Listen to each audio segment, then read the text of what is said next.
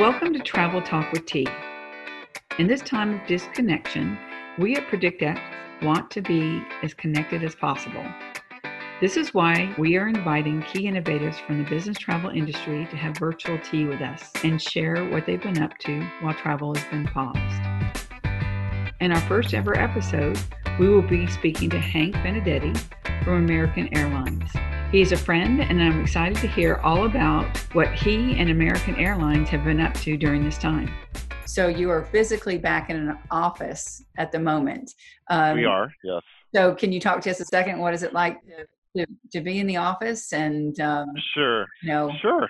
Yeah, so uh, so as you know, American Airlines headquarters is based just south of the airport in uh, in uh, DFW, and um, Texas uh, today, May 18th, is the first day where non-essential businesses employees can return um, to the workplace if, uh, as a non-essential business.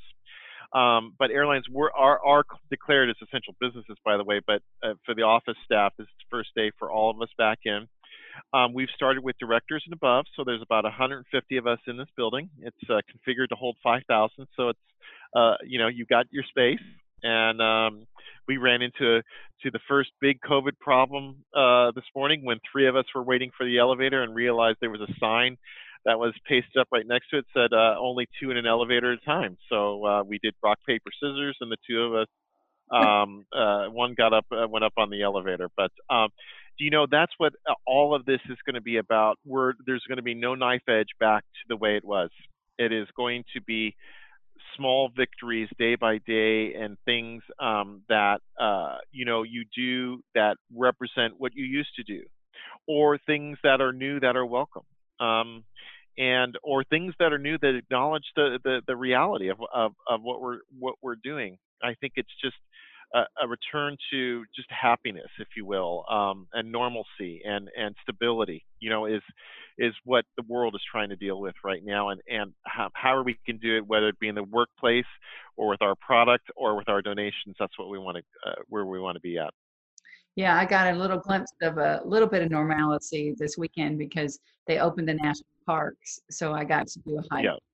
Um, which is one of my favorite things to do with my dear sweet dog katie who is back behind us you can yeah I, I, I just saw her yes she's yeah, wiggling so, around behind you yeah um, always near me um, on there. By the way, um, are you drinking any coffee or tea for our tea time? Um, I have something in this. It is not tea, um, but it is. Uh, it's not coffee, so it's uh, it's uh, it's so what I've been doing, or you know, trying to keep the COVID nineteen off, is just trying to stay as hydrated as possible. So this is water and a splash of uh, a splash of orange juice, and so um, very small. Yeah, that's what I brought to our little tea time this morning. Yeah, I have my yeah. I have my tea going here, so I'll constantly be. There you go. There so, you go. cheers, my friend. Bit about all the great work you guys are doing above and beyond. I was reading some of the latest articles, you know, on the fact that you gave 81,000 pounds food. And then also about what you're doing with Hyatt with some of the New York health. Yeah. Yeah. Do you mind just taking a minute and talk about that and some other things that you're sure. Because I just, I think they're worth just um, kind of reiterating.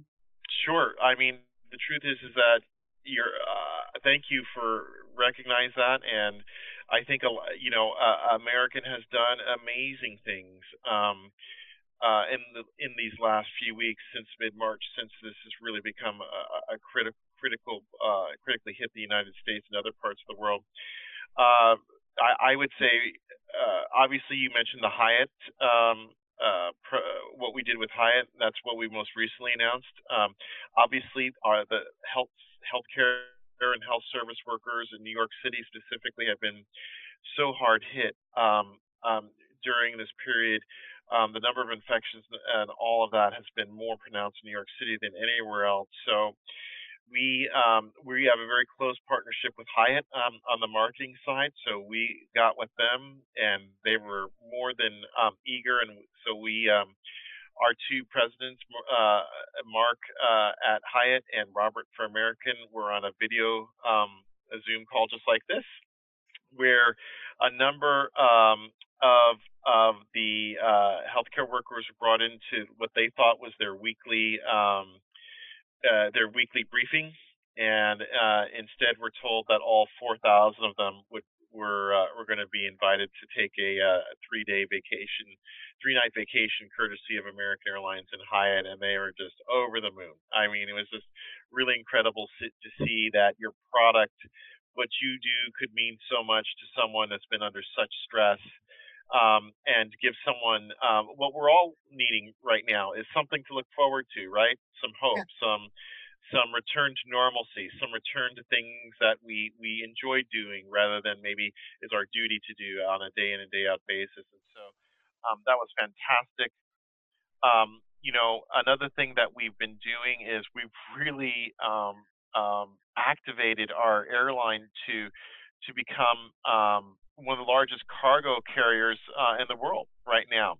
Uh, and the truth is, is, is that we already carried a lot of cargo uh, pre-COVID, but quite clearly for American, um, passengers were first and cargo was second. So we put on as much cargo as we could, everything else being equal, and um, and and um, but clearly our focus, uh, the way the flights were scheduled, everything was based on our our ability to carry um, uh, customers. And and now with the, the notable fall off um, because of, of COVID, um, we are now uh, have stood up. We're now flying almost 150 cargo flights a week, and those are primarily long haul international. And these are going to Asia, Europe, um, Latin America, and um, they're either they're usually driving two very important missions. One is to bring um, PPE and vaccines and medicine between continents and the other is really just to keep um, the economy going. Uh, for example, we brought the the largest ever payload we've ever um, brought was from Argentina back to the U.S. and it, it was only seeds. It was just seeds. But if the farmers in the U.S. didn't have those Argentine um, seeds, they wouldn't have been able to produce the crops for their future season that would have fed the tables of, of, of many Americans and possibly other nationalities uh, around the world. And so, literally, almost every pound of cargo we're putting on an airplane right now has some sort of notable downline effect and it's it's just so grat- gratifying to be part of that right now that you could contribute some way positively to to someone else in the world through through your through your daily work. That is so impressive and admirable and not surprising. Not surprising at all from a great company. So let's talk about the asset management, um, you know, phase of this. Could you talk a little bit about sure. um, what your policy was in managing uh, these canceled, um, you know, reservations, flights, and um, any advice people that are balancing this out because it's it's it's been a little difficult. Sure. Well, I would hope, uh, you know, that um, I would say now that we're almost two months into it, I think the marketplace understands that different airlines have taken different tacks on this. Okay, there are certainly some suppliers that are being um, that are taking a different path than American, but I would say American is tr- just as we were trying to be the easiest partner to do business with pre-COVID, that has not changed. And so I would say um, not a single one of our corporate clients out there. Um, uh, there's many options available to them, whether it be a refund, whether it be a voucher, or what. And, and last week, what we announced. Um, right now, you got to understand, um, spending money is not a not a thing that airlines want to do. But we did spend money in the last two months in developing with our GDS partners an ability that will start in June so that any unused funds, any unused funds from this period will automatically be usable through to December 31st, 2021, and will not require any sort of waiver code or any sort of manual intervention. What we did, what we did with the GDS is, is essentially allows all those tickets to essentially be uh, values. So it doesn't matter whose name is on the ticket and where it's from or to. It is it's just a value. And as long as that travel agency identifies that ticket with your company, you can use it for whoever you want, to wherever you want, whenever you want, as long as that travel occurs before the end of 2021. So I think, um, and we spent money to make that happen. And so, um, and that also uh, provides uh, not only relief to our corporate partners, but also relief, provides relief to our TMC partners because now they don't have to um, engage or invest time in counselor um, manual transactions, um, uh, ticket reissues to the way they were planning.